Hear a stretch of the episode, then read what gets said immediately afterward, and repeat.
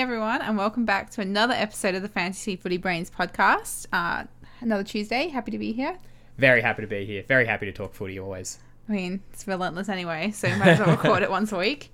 So today, what we're going to be talking about is common mistakes that fantasy coaches make and what can be done to prevent falling into these kinds of traps.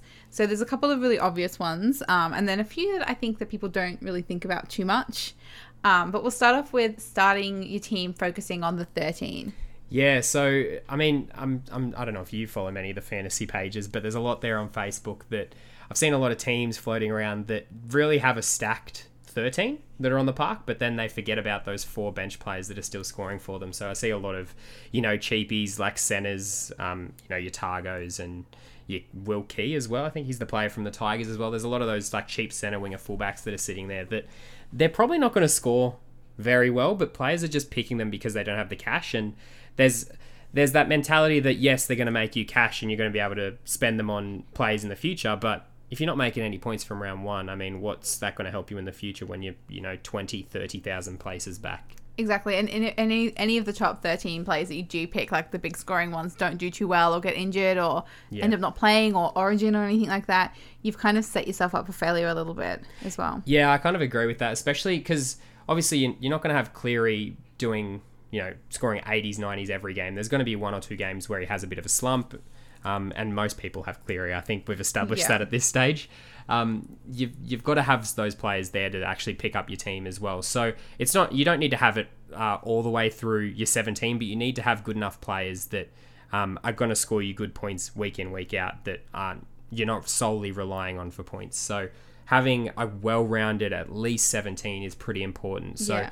um, not spending all your money all at once in your starting 13 is pretty important. Like you look at most teams, most teams have, you know, a gun mid player, a gun half, a gun hooker, a gun winger fullback. That's already like 6 mil of your cap taken Yeah. up most of the time. Like if you if you're running with a, a Papenhuyzen or Tedesco, for example, or even Turbo in your winger fullbacks, a Cleary in your halves, a Burton or an Aitken or someone like that in your centres, Haas in your middle, and a hooker like your a Damien Cook or even a Harry Grant or a Reed Mahoney. If you have any of those like players starting, that's six million of your cap taken up immediately. So you've got to really think about the kind of players that are going to be scoring similar to them. Obviously, they're not going to be, you know, shooting out 60s for fun every week, but Yeah. you've got to be thinking of players that are going to get you a, you know, a 50 or a 55 thereabouts, that kind of um, score for a cheaper price, and then use that money to actually fill out your bench to get some players that'll score. Yeah, because you want a, like a holistic team, like someone that kind of covers everything.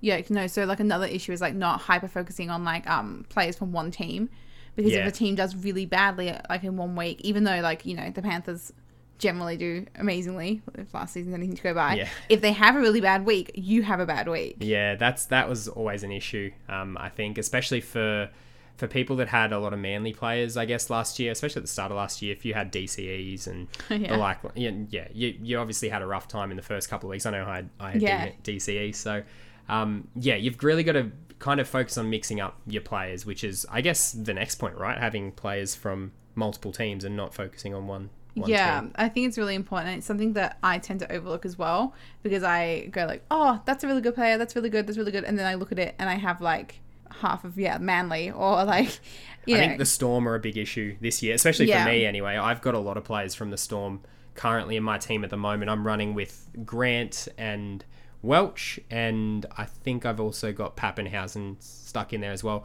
But it, it, it can get really hard to find players that are actually scoring well consistently um, from the same team, especially if they have a bad week. Like if you're, for example, if you have, um, you know, Papenhuyzen, Hughes, Grant, uh, Brandon Smith all from the Storm, and then the Storm one week just have a rough time, like I know they did against Parramatta last year. Yeah. what a great game that was.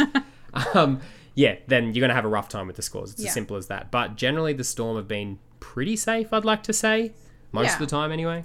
Yeah, Definitely. And then um, I'd say along with that as well, like not being too committed to one player just because you really like them.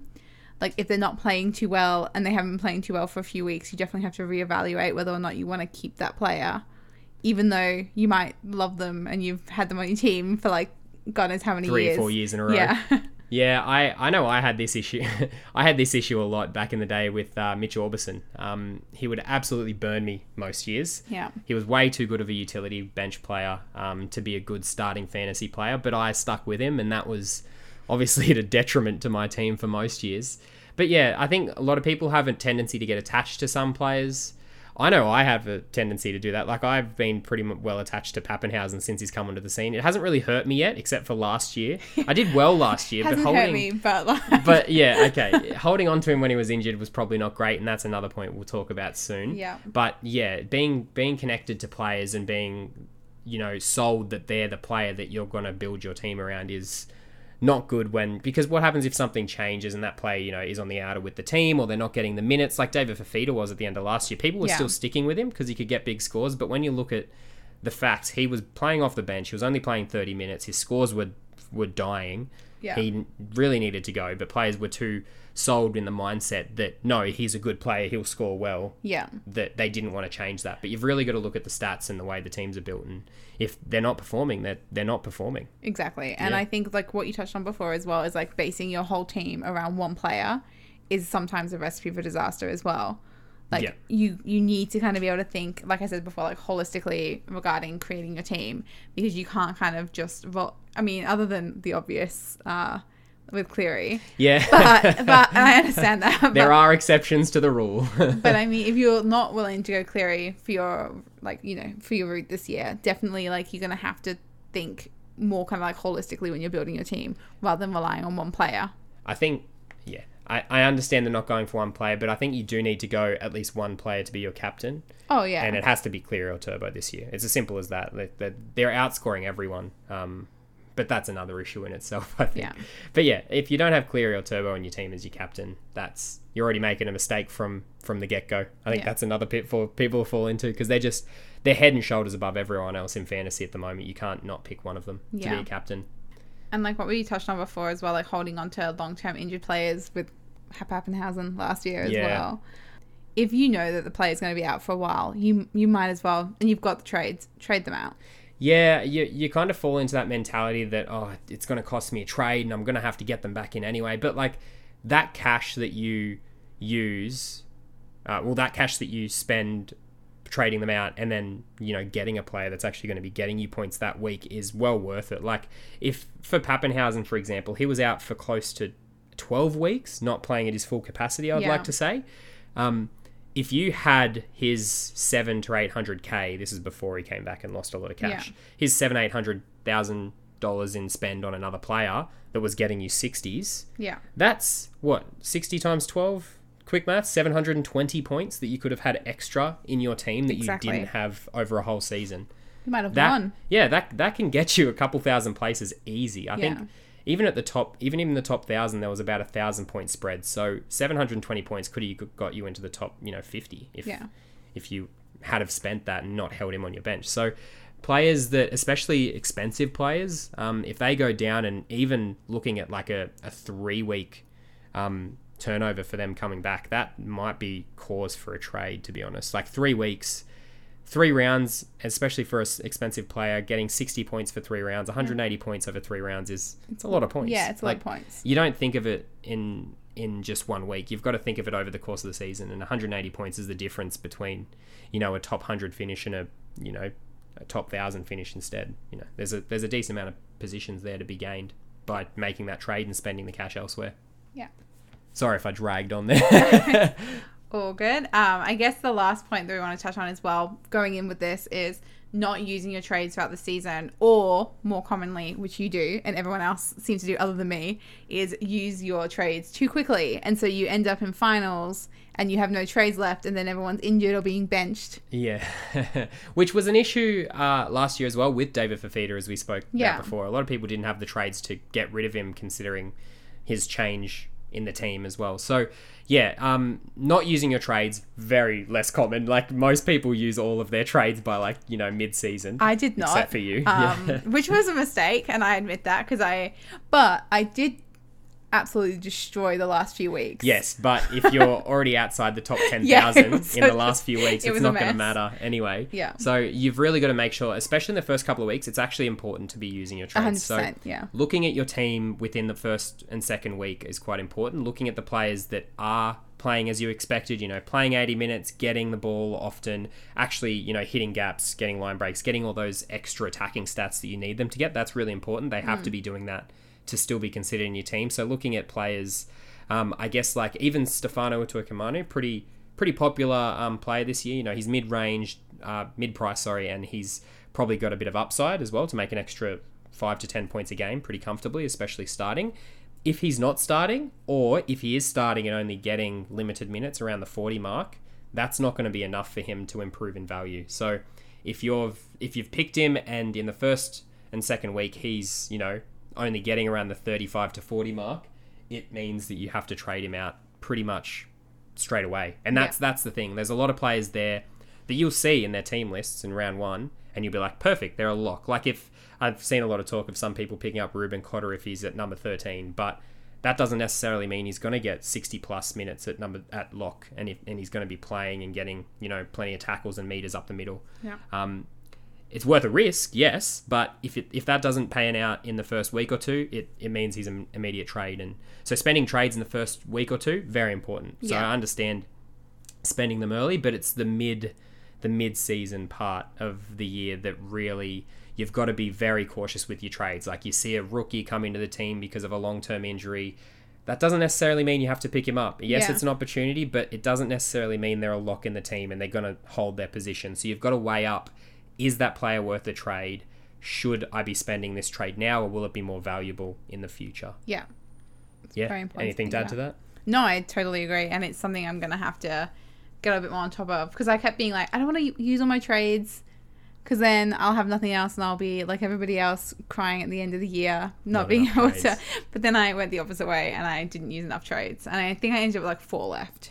Yeah, that, I don't think anyone was in your position, to be honest. I don't think anyone had four trades left by the last round. It was not great. Yeah, But- I know I ran out probably four rounds to go, three or four rounds to go last year. So, yeah, make sure you're really cautious of spending your trades, especially through those middle middle rounds with state of origin happening. Yes, you can get if you're behind, obviously, Yeah. probably spend a few trades to you know move up the ranks, but. If you're, you know, sitting pretty in the top thousand, your team's doing well. Yes, you're going to lose some to Origin, but you don't necessarily, you're not necessarily going to lose a lot of positions. Then you know, Yeah. hold on to them. They're going to be much more valuable in the last few rounds than they are in those middle rounds. Exactly. Yeah. Was there Yeah. anything else that you kind of think? They're they're probably the biggest ones I'd say. Um, another one I would be pretty comfortable bringing up is you know jumping on cheapies because they're cheap is another one that kind of happens a lot. Yeah. Um, a lot of coaches see new players come in that are you know bargain basement 220k 240k that are in the team in the 17. Um, I mean David Moale is a prime example for this for the Rabbitohs. Yes, he's he's looking good. It looks like he's gonna probably get the bench spot and play some minutes in the team. Does that necessarily mean he's going to make a lot of cash though? That's that's the big thing you got to weigh up, and this is where um, you've got to be really cautious, especially in the middle of the year when cheapies come into the come into the team because of injuries to players. Yeah. Are they really worth jumping on? How good was the player before them actually performing? And will they actually increase in value from where they're at? Because if you're if you're making a trade for a cheapie and you're you know downgrading one player and upgrading another, trying to make a bit of cash and get some extra points, you've got to actually weigh up will the player that you're trading down to and trying to make money off will they actually make enough money to be worth that double trade? So you know, looking at players that are coming onto the wing, especially, this is a big pitfall. Wingers and centers that you're jumping on just because they're cheap, very, very, very risky. Like if you're jumping off on a winger that's 240k and you know scores 10 points a game, you're actually probably going to lose money on that that trade. So be very cautious about that, especially um, at teams in the bottom bottom half of the table. Yeah, definitely. Beauty. We do have some questions for today as well. Um, kindly um, sent in on our Instagram at FootyBrainsPod. So make sure you follow us there as well. Um, so the first question is from Zach, and he asked thoughts on Josh King and Ethan Bullemor being buys or getting starting positions. Yeah, I've seen a few of uh, these two guys actually jumping around. A lot of questions about them. Um, we'll start with Josh King. So he's going to he's moved to the Storm this year. Um, Yep. He's a mid player. Now, a bit of news on the Storm, obviously, with Nas coming back into training um, because of his medical exemption Yes. um, to start with the Storm again. So he will probably take up that bench spot. Whether he plays at lock or in the front row, it's not known yet. He has been moving a lot more to um, the lock position, uh, rotating there in previous years. So Josh King, he might get a bench spot, but it's looking quite unlikely at this point in time with Nas being back. I would say he he might snag a spot, but it looks like Tepai Moeroa is actually probably more likely to get that spot, and he's actually cheaper than Josh King at the moment. So Tepai Moeroa and Josh King are probably going to be, you know, battling to get that that final spot in the Storm team. So uh, whichever one of those gets it, I'd be more inclined to say go with them. That being said, though, I think neither of them have a huge amount of upside, but Tepai Moeroa being only 240k probably has more upside than Josh King, who I think is over, I think he's around 310 Yeah. at the moment. Um, Ethan Bullemor, he is. Uh, the likeliness of him getting in the starting squad for Manly is quite low with the players ahead of him. I think he's got. Um, obviously, you're going to have Paseka and Tapau filling the starting roles, but then you've got Josh Aloiai coming back from injury. You've got uh, who's the other front rower there? Um, uh, Toafofoa Sipley Yeah. as well, who's an enforcer off the bench, and he had a really good season last year, so he's did, probably going to get another bench spot. So the likeliness of Bullemor getting you know more than 20, 30 points off the bench is quite low. So be very hesitant with those two. If they are named in the 17, minutes are probably still going to be quite low for them as well. So I would be a bit hesitant on going either of those two. Um, but then again, they are basement price cheapies. So if in the first round or the second round you see them, um, they, they get into the team and they actually perform quite well, or they get 30 Yeah. plus minutes, they might be a buy. But even even then, I don't see how they make a huge amount of cash unless one of them, the starting forwards, gets injured. That's probably my take on those two. Okay, great. Um, and then the next question is from Jason. So, would you consider Hughes or Munster this year? Hughes and Munster. Um, I'm going to say just a flat out no, and here's why. so, halves this year, not great value in halves. Um, just the change to kick meters and tackle busts means that the good halves, like Hughes and Munster, Yeah. they're going to be losing in kick meters about 33, you know, a third of their points in kick meters every game Which is significant. very significant in base stats. That's straight off the cuff. And tackle bust, which is, you know, what they make a lot of points off, especially Munster. He's heavy, tack- he's tackle bust heavy, and a lot of attacking stats heavy. Yeah. Um, you're already losing those points from um, that being downgraded a third as well. So you really need to be cautious with halves because they're losing a lot of points in base stats just by playing. Um, it's it's hard because they're still very good players. They're still probably going to be scoring, you know, around the 50 to 60 mark, but you'd expect less of those 70s to 80s from them, especially from Hughes and Munster. Um, unfortunately, that's just the way that the that fantasy's decided to go this year, and they've demoted halves to back down to the pack. So it looks like middles Yeah. and edges are actually got a bit more value in them. So you'd Um, be focusing. Yeah, we said this before. Focusing on the middle and edge players. Middle and edge players Yeah. have a bit more value. Yes, they get tackle busts as well, but putting a bit more emphasis on tackles and um, meters gained Yeah. is a lot better than focusing on kick meters for halves Yeah. at this stage. It means that the same goes for halves like Mitch Moses and Adam Reynolds and stuff like that. You know, the kick heavy halves in most teams, they're all going to suffer, unfortunately. It's Yeah, just the way that, that they've is true. decided to go. Yeah. Cleary as well, but I mean, Cleary was averaging 90, so He bring can in. take a bit of a hit. yeah, he can take a bit of a hit. Um, and then we've got our final question from um, friend of the show, Dunham. Uh, Reimis Smith, the ultimate smoky this year. I can answer this myself. No. Um, but thank you so much for your question, Dunham. Really appreciate it. yeah, I think I think that's pretty safe. you know, if he actually performs now, you're going to be in for a I treat. I know. I'll never hear the end of it. Yeah. But Facebook will be um, blowing up. that's my hot take, my first one of the year. No, it's not a hot take. It's, not a hot take, yeah. It's a pretty conventional take. Yeah. Um, that no, Reimis Smith is not the ultimate smoky this year. Apologies. yeah, absolutely. Well, I guess that about wraps it up for today. Thank you so much for joining me, Daniel. Yeah, not a problem. Bit of a short one this week. Just thought, um, you know, get through this week and get into the the real the real juice of uh, NRL fantasy in next week. Yes, because we'll have plenty to talk about next week because it's the Indigenous All Stars game this weekend. Yeah, absolutely. I'm wrapped for that. I just can't wait to watch some more footy. Very I know. excited. I know you're excited. you say that with yeah, gritting your teeth. it's all starting. No, I'm very excited too, and it's um going to be a good weekend. There's a lot to talk about, a lot for us to cover, um, and we can start getting back into the normal fantasy talk from next week. yeah, actually seeing some players, you know, um, showing a bit of form and seeing what they can do in the start of the season. You Yeah. know, see who's actually going to be playing for their teams would be really interesting. It's going to be really good. Um, so make sure that you follow us on Instagram, Footy Brains Pod. We'll be posting about the game on our stories as they happen. Um, and feel free to ask us any questions there again that you can be featured in next week's episode. So thanks for tuning in this week, and we'll talk to you next week.